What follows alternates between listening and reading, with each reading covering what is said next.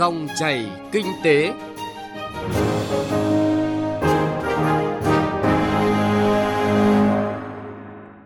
Các biên tập viên Thành Trung và Thu Trang xin kính chào quý vị và các bạn. Dòng chảy kinh tế hôm nay, thứ tư ngày 20 tháng 4 có những nội dung sau đây. Gỡ rào cản trong đầu tư xây dựng, tạo thuận lợi cho doanh nghiệp phục hồi. Hiệu quả chương trình thương hiệu quốc gia Việt Nam, nâng tầm vị thế, chắp cánh bay xa cho thương hiệu Việt. Phần cuối chương trình, phóng viên Đài Tiếng Nói Việt Nam phân tích nội dung nhu cầu điện tăng cao, vì sao vẫn khó thu hút đầu tư vào ngành điện. Mời quý vị và các bạn cùng nghe. Bây giờ là nội dung chi tiết. Thưa quý vị và các bạn, thời gian qua hàng loạt thủ tục hành chính trong lĩnh vực xây dựng đã và đang được đơn giản hóa. Tuy nhiên, những khó khăn vướng mắc trong đầu tư xây dựng đang ảnh hưởng đến tiến độ đầu tư của nhiều doanh nghiệp. Trước yêu cầu của tình hình mới, Bộ Xây dựng cần phối hợp với các bộ ngành liên quan kịp thời giải quyết bằng các giải pháp cụ thể. Trong dòng chảy kinh tế hôm nay, phóng viên Thành Trung sẽ làm rõ hơn vấn đề này. Mời quý vị và các bạn cùng nghe. Theo khảo sát của Liên đoàn Thương mại và Công nghiệp Việt Nam, tỷ lệ doanh nghiệp trong lĩnh vực xây dựng đang gặp khó khăn là rất cao. Trong đó có 50% doanh nghiệp gặp trở ngại về thủ tục đất đai và giải phóng mặt bằng. Một số doanh nghiệp khác đang gặp trở ngại về quy hoạch xây dựng, quy hoạch đô thị và quy trình thẩm định, thẩm duyệt của các cơ quan chức năng. Doanh nghiệp phải đi lại nhiều lần và tốn kém nhiều chi phí trong quá trình làm thủ tục xin giấy phép xây dựng và các thủ tục khác. Ông Phạm Tấn Công, Chủ tịch Liên đoàn Thương mại và Công nghiệp Việt Nam nêu thực tế. Thủ tục hành chính về đầu tư xây dựng và một số lĩnh vực liên quan trong thời gian qua vẫn còn nhiều khó khăn đối với các doanh nghiệp, đặc biệt là nhóm thủ tục liên ngành liên quan đến thẩm quyền của nhiều cơ quan nhà nước và tới nhiều cấp chính quyền khác nhau. Bản thân các cơ quan chính quyền cấp thực thi cũng gặp khó khăn trong áp dụng pháp luật và có thể đối mặt với các rủi ro pháp lý. Thời gian qua, ngành xây dựng chịu tác động nặng nề bởi dịch bệnh COVID-19, vừa phải đối mặt với cơn bão giá. Gần như tất cả các loại vật liệu xây dựng đều leo thang. Một vấn đề nan giải khác với các doanh nghiệp xây dựng là việc các chủ đầu tư chậm thanh toán hoặc mất khả năng thanh toán do bị đứt dòng tiền trong bối cảnh tín dụng bất động sản ngày càng bị siết chặt như hiện nay. Đối với lĩnh vực đầu tư bất động sản, đang bị chi phối bởi nhiều thủ tục hành chính và tác động của nhiều luật, nên các dự án triển khai chậm. Những hạn chế này cần được Bộ Xây dựng và các bộ ngành liên quan kịp thời tháo gỡ. Việc điều chỉnh quy hoạch cục bộ của các địa phương trong thời gian vừa qua cũng gây ra nhiều vấn đề đối với sự phát triển đồng bộ của các đô thị và quyền lợi của doanh nghiệp. Ông Nguyễn Hữu Sơn, Chủ tịch Hội đồng Quản trị, Công ty Cổ phần Đầu tư Phát triển Tân Hùng Phúc cho biết. Từ năm 2009 thì Ủy ban nhân thành phố Hải Phòng, Sở Xây dựng Hải Phòng, các sở liên quan phê duyệt cái quy hoạch 1 trên 500 cho doanh nghiệp, trong đó các các hạng mục xây dựng công trình rất rõ ràng. Thế, tuy nhiên 2016 có cái điều chỉnh quy hoạch, à, điều chỉnh toàn bộ cái diện tích đất của doanh nghiệp sang cái diện tích ừ, đất sử dụng mục đích khác. Và từ năm 2016 đến nay thì do cái việc chưa có cái sự đồng bộ về quy hoạch giữa quy hoạch xây dựng, quy hoạch sử dụng đất vân vân, thế thì dẫn đến việc doanh nghiệp không thể triển khai được thêm, nó bị đang bị vướng mắc ở chỗ đó. Ngay từ đầu năm 2022, Bộ Xây dựng đã ban hành chỉ thị số 01 về việc đẩy nhanh tiến độ thực hiện các dự án đầu tư xây dựng. Bộ trưởng Bộ Xây dựng Nguyễn Thành Nghị yêu cầu các đơn vị trực thuộc phải đồng bộ quyết liệt trong đẩy mạnh khâu chuẩn bị thực hiện dự án, lựa chọn nhà thầu theo đúng quy định của pháp luật để sớm khởi công các công trình. Việc thực hiện đấu thầu qua mạng phải theo quy định và đảm bảo công khai, minh bạch, lựa chọn nhà thầu có đủ năng lực. Ngoài ra, các đơn vị phải chủ động có kế hoạch giải pháp cụ thể để tháo gỡ khó khăn, vướng mắc, đẩy nhanh tiến độ thi công, khẩn trương hoàn thiện hồ sơ, thực hiện các thủ tục thanh toán vốn đầu tư cho các dự án ngay khi có khối lượng hoàn thành, được nghiệm thu theo quy định, không để dồn thanh toán vào cuối năm. Bộ trưởng Nguyễn Thanh Nghị khẳng định, thủ tục hành chính trong các lĩnh vực quản lý nhà nước của Bộ Xây dựng vẫn tiếp tục phải được cải cách và dư địa cải cách vẫn còn rất lớn.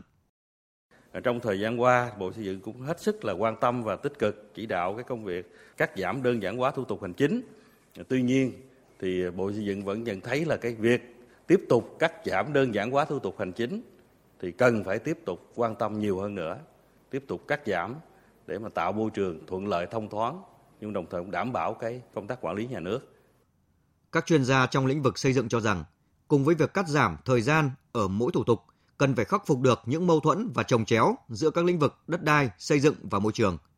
Trong bối cảnh doanh nghiệp đang phục hồi sau đại dịch COVID-19, thời gian càng trở nên quan trọng, đòi hỏi cần đẩy mạnh hơn cải cách thủ tục hành chính, đầu tư kinh doanh. Trong đó, cần quan tâm ứng dụng công nghệ, giải quyết thủ tục hành chính trên môi trường số. Với các thủ tục đòi hỏi sự phối hợp của các bộ ngành, Bộ Xây dựng sẽ là đơn vị tiên phong chủ động ra soát, phối hợp nhằm xây dựng quy trình một cách thống nhất và đồng bộ.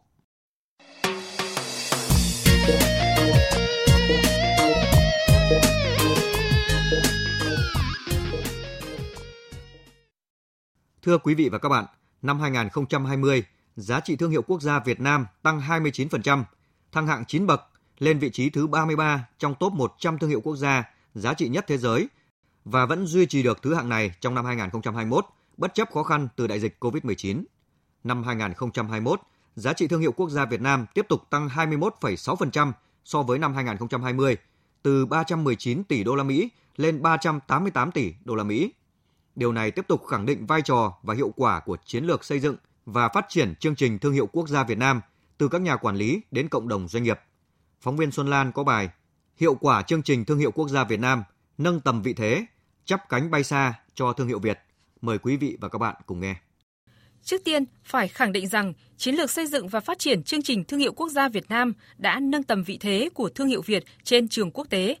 Các doanh nghiệp xây dựng được thương hiệu quốc gia đang củng cố những giá trị chất lượng đổi mới, sáng tạo và năng lực tiên phong của mình, cũng như lan tỏa giá trị, tiếp thêm động lực cho các thương hiệu Việt tỏa sáng và vươn tầm châu lục.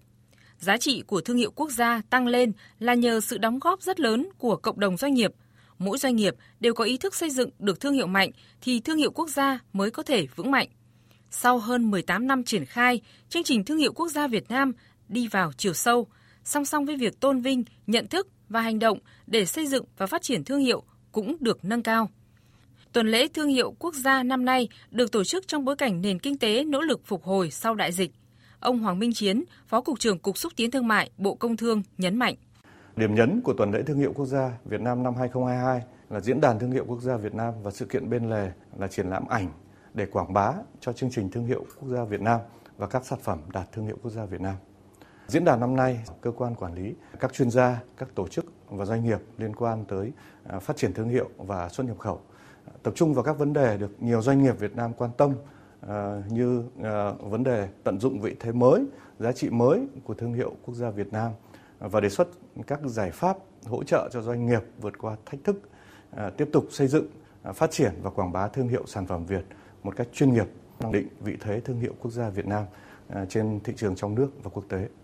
Năm 2022 này, 124 doanh nghiệp thương hiệu quốc gia vẫn tiếp tục khẳng định vị thế của mình trong khi đại dịch COVID-19 diễn biến phức tạp trên nhiều lĩnh vực, ngành nghề với các doanh nghiệp tiêu biểu như May 10, Công ty cổ phần bóng đèn Điện Quang, Hapro, Habeco, Tân Cảng Sài Gòn, Công ty cổ phần du lịch Lâm Đồng, vân vân. Nền kinh tế Việt Nam có độ mở ngày càng cao với năng lực sản xuất và tham gia thị trường quốc tế ngày càng vững mạnh. Kim ngạch xuất khẩu hàng hóa ước đạt 336,25 tỷ đô la Mỹ trong năm ngoái, tăng 19% so với năm 2020. Ông Thân Đức Việt, Tổng giám đốc Tổng công ty May 10 cho biết. Để làm nên một cái thương hiệu May 10 thì chúng tôi cho rằng cái yếu tố đầu tiên đấy vẫn là cái chất lượng sản phẩm và cái thứ hai là liên quan đến ngành thời trang thì cái mẫu mã cái thị hiếu mà những cái nhà thiết kế những cái người kỹ thuật và những người công nhân lành nghề chúng tôi làm ra những sản phẩm vừa chất lượng vừa đảm bảo thời trang nhất. Thế còn cái triết lý thương hiệu của may 10 hiện nay của chúng tôi cập nhật nhất là thiết kế châu Âu. Công nghệ và chất lượng sản xuất là Nhật Bản. Sự tiện dụng thì là của Mỹ nhưng giá cả thì là của Việt Nam. Nhiều năm liền, công ty cổ phần dược Đà Nẵng Danafa có hai sản phẩm đạt thương hiệu quốc gia Việt Nam là Botidana và Cholestin phát triển từ dược liệu. Chất lượng, đổi mới sáng tạo, năng lực tiên phong chính là nền tảng tạo nên thành công và uy tín cho thương hiệu dược của Việt Nam. Công ty đã đầu tư các vùng trồng nguyên liệu theo tiêu chuẩn Việt Gáp, quản lý chất lượng dược liệu ngay từ khi gieo trồng. Với việc tập trung đầu tư vào công nghệ và cơ sở hạ tầng sau nhiều năm – Hiện nay, Danafa đã sở hữu nhà máy đông dược đạt tiêu chuẩn GMP HU tại khu công nghiệp Hòa Khánh, Đà Nẵng, có quy trình sản xuất khép kín mọi công đoạn từ khâu nguyên liệu đầu vào đến khâu thành phẩm sau cùng. Ông Lê Thăng Bình, Tổng Giám đốc Công ty Cổ phần Dược Danafa cho biết. Suốt thời gian à, tồn tại và phát triển, công ty Danafa đã đưa ra hàng trăm những cái sản phẩm có nguồn gốc từ cây cỏ dược liệu, à, bài thuốc à, cổ truyền rất đáng quý của cha ông ta để lại. Không phải chỉ với hai cái sản phẩm vừa rồi được chính phủ công nhận đạt thương hiệu quốc gia. Ngoài ra thì chúng tôi còn rất nhiều những cái sản phẩm khác nữa. Trong năm vừa rồi thì uh, trung tâm nghiên cứu phát triển cũng đưa ra được đến gần 40 những sản phẩm được ghi nhận và hiện nay đang được tung ra ngoài thị trường không dừng lại ở những cái việc đã đạt được thì chúng tôi luôn luôn mở rộng định hướng nghiên cứu của mình đưa ra những cái sản phẩm à, tốt hơn nữa đặc trị hơn nữa trong cái sự nghiệp phục vụ cho sức khỏe của cộng đồng. Diễn đàn Thương hiệu Quốc gia Việt Nam năm nay được đồng tổ chức bởi Cục Xúc tiến Thương mại và Ủy ban Nhà nước về người Việt Nam ở nước ngoài sẽ có những câu chuyện thương hiệu quốc gia trong mối tương quan với thương hiệu sản phẩm, thương hiệu doanh nghiệp được nhìn nhận từ góc nhìn quốc tế và việc đẩy mạnh quảng bá hàng hóa và thương hiệu Việt thông qua mạng lưới các trung tâm thương mại do người Việt Nam ở nước ngoài làm chủ.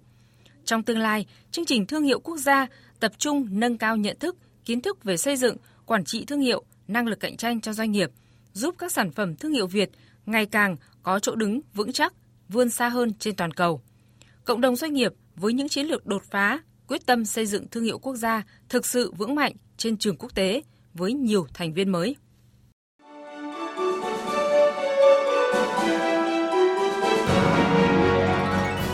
Dòng chảy kinh tế, dòng chảy cuộc sống.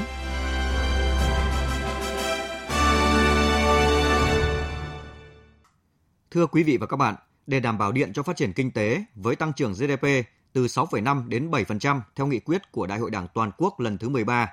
dự báo nhu cầu điện tăng trưởng khoảng 9% một năm. Với kịch bản phụ tải cao để chuẩn bị sẵn sàng cho kịch bản nền kinh tế hồi phục và tăng trưởng mạnh. Trong đó dự báo tăng trưởng nhu cầu điện năm 2022 là 11,5% và các năm 2023 đến 2025 bình quân là 10,36% một năm.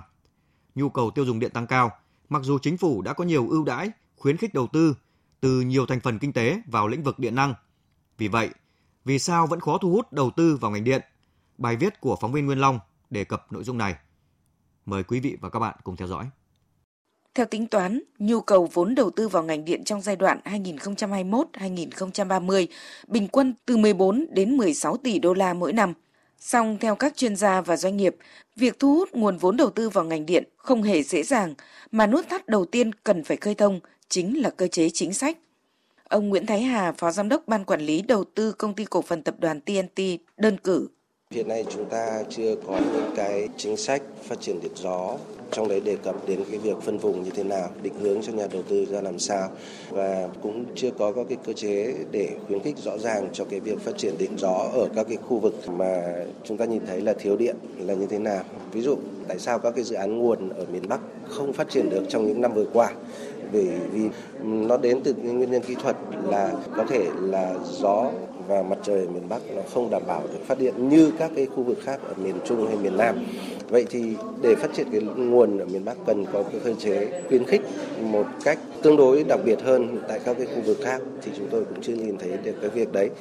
Ờ, và cái thứ ba nữa là tôi nghĩ là ngay cả các cái chính quyền địa phương cũng chưa thực sự khởi động cho cái việc đấy. Ờ, chủ trương, khuyến khích và yêu cầu bắt buộc phải đem hệ thống pin lưu trữ vào thế nhưng các cái khung pháp lý về phát điện của cái điện lưu trữ được đấy như thế nào mức độ ưu tiên của cái nguồn điện đấy như thế nào thì lại cũng chưa có thì cũng rất là khó để mà các nhà đầu tư để xác định được rõ bài toán của mình. Đồng quan điểm này, các chuyên gia cho rằng vai trò của giá điện trong thu hút đầu tư vào ngành điện mang yếu tố quyết định. Phó giáo sư tiến sĩ Bùi Xuân Hồi, hiệu trưởng trường Cao đẳng Điện lực miền Bắc nêu quan điểm. Muốn phát triển năng lượng tái tạo và đảm bảo cái nguồn này một cách bền vững thì chúng ta phải có đầu tư vào các cái hệ thống lưu trữ và như vậy thì có nghĩa là cái chi phí cung ứng điện cho những nguồn tái tạo mà gọi là ổn định nó sẽ rất cao và điều đó nó sẽ gây ra những cái áp lực liên quan đến cái giá điện mà người tiêu dùng cuối cùng phải trả. Do đó tôi nghĩ rằng là trong quy hoạch điện 8 cần phải có cái tính toán kỹ lưỡng về cơ cấu nguồn điện vì cái cơ cấu nguồn điện sẽ quyết định giá thành cung ứng điện và từ đó quyết định cái giá người tiêu dùng cuối cùng phải trả. Vấn đề là cái sức chống chịu của nền kinh tế như thế nào trước cái áp lực là buộc phải điều chỉnh giá điện để đảm bảo cái cơ cấu nguồn điện tái tạo ổn định. Thưa quý vị và các bạn, Việt Nam đã vươn lên vị trí đứng đầu khu vực ASEAN về công suất nguồn điện vào năm 2021. Trong đó có tỷ trọng đóng góp ngày càng lớn các nguồn năng lượng tái tạo và sở hữu hệ thống truyền tải điện phát triển nhanh, mạnh và hiện đại. Việc tăng nhanh tỷ trọng nguồn năng lượng tái tạo tiếp tục là xu hướng, cơ hội cũng là yêu cầu bắt buộc nhằm đạt được mức phát thải dòng bằng không net zero vào năm 2050 theo cam kết của chính phủ Việt Nam tại COP26. Vấn đề quan trọng vẫn nằm ở công tác xây dựng, ban hành và thực thi chính sách để các nhà đầu tư yên tâm bỏ vốn đầu tư vào ngành điện. Nội dung này cũng đã kết thúc dòng chảy kinh tế hôm nay. Cảm ơn quý vị và các bạn đã chú ý lắng nghe.